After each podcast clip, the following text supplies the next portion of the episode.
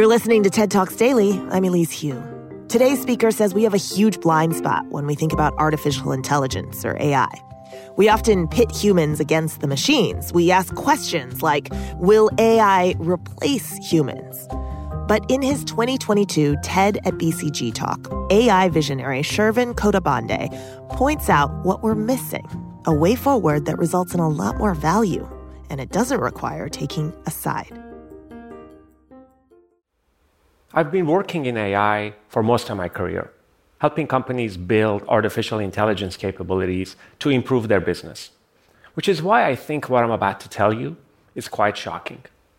Every year, thousands of companies across the world spend collectively tens of billions of dollars to build AI capabilities. But according to research my colleagues and I have done, only about 10% of these companies get any meaningful financial impact from their investments. These 10% winners with AI have a secret. And their secret is not about fancy algorithms or sophisticated technology. It's something far more basic. It's how they get their people and AI to work together. Together, not against each other, not instead of each other. Together in a mutually beneficial relationship. Unfortunately, when most people think about AI, they think about the most extreme cases that AI is here only to replace us or overtake our intelligence and make us unnecessary. But what I'm saying is that we don't seem to quite appreciate the huge opportunity that exists in the middle ground, where humans and AI come together to achieve outcomes that neither one could do alone on their own.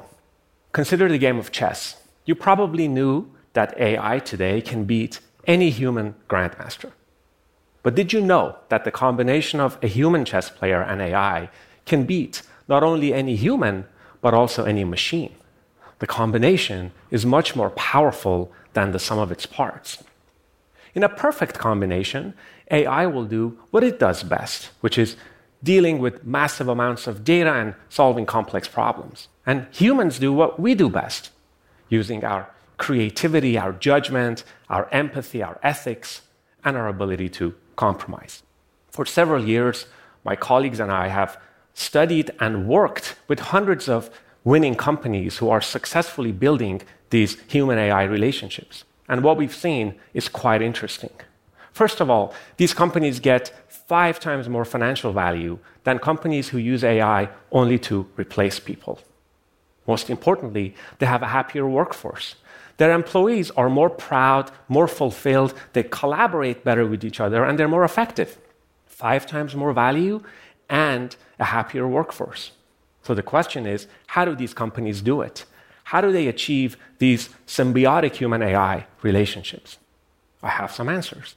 First of all, they don't think of AI in the most extreme case, only to replace humans. Instead, they look deep inside their organizations and at the various roles their people play. And they ask, how can AI make our people more fulfilled, more effective, more amplified?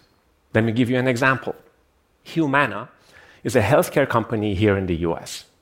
It has pharmacy call centers where pharmacists work with patients over the phone. It's a job that requires a fair amount of empathy and humanity.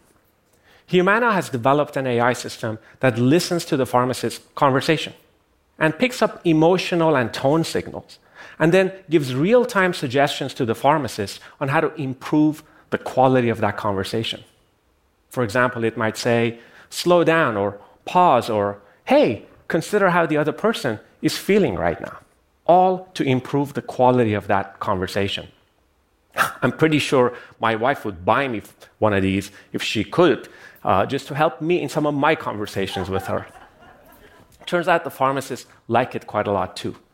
They're more effective in their jobs, but they also learn something about themselves, their own behaviors and biases. Result has been more effective pharmacists and much higher customer satisfaction scores.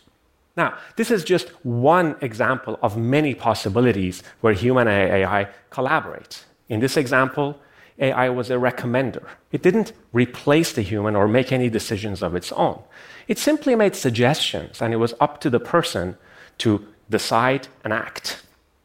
And at the heart of it is a feedback loop which, by the way, is very critical for any human AI relationship.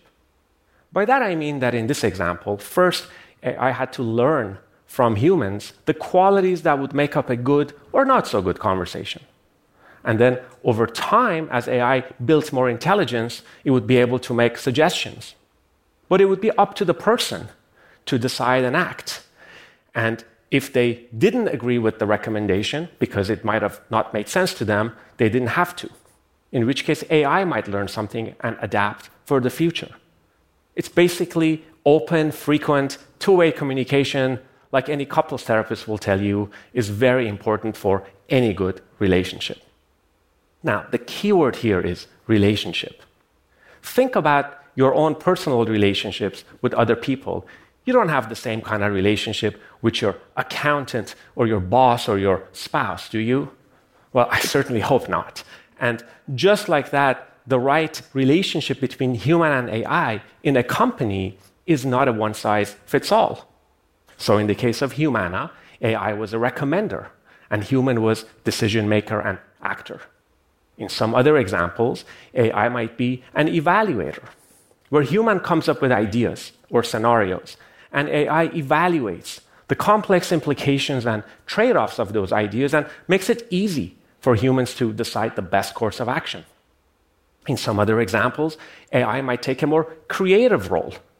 It could be an illuminator, where it can take a complex problem and come up with potential solutions to that problem and illuminate some options that might have been impossible for humans to see.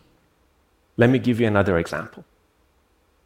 During the COVID pandemic, if you walked into a retail or grocery store, you saw that many retailers were struggling.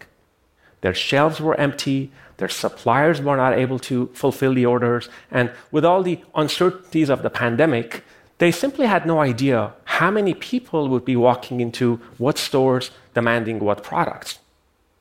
Now, to put this in perspective, this is a problem that's already quite hard when things are normal. Retailers have to predict demand for tens of thousands of products across thousands of locations and thousands of suppliers every day to manage and optimize their inventory. Add to that the uncertainties of COVID and the global supply chain disruptions, and this became a hundred times more difficult. And many retailers were simply paralyzed.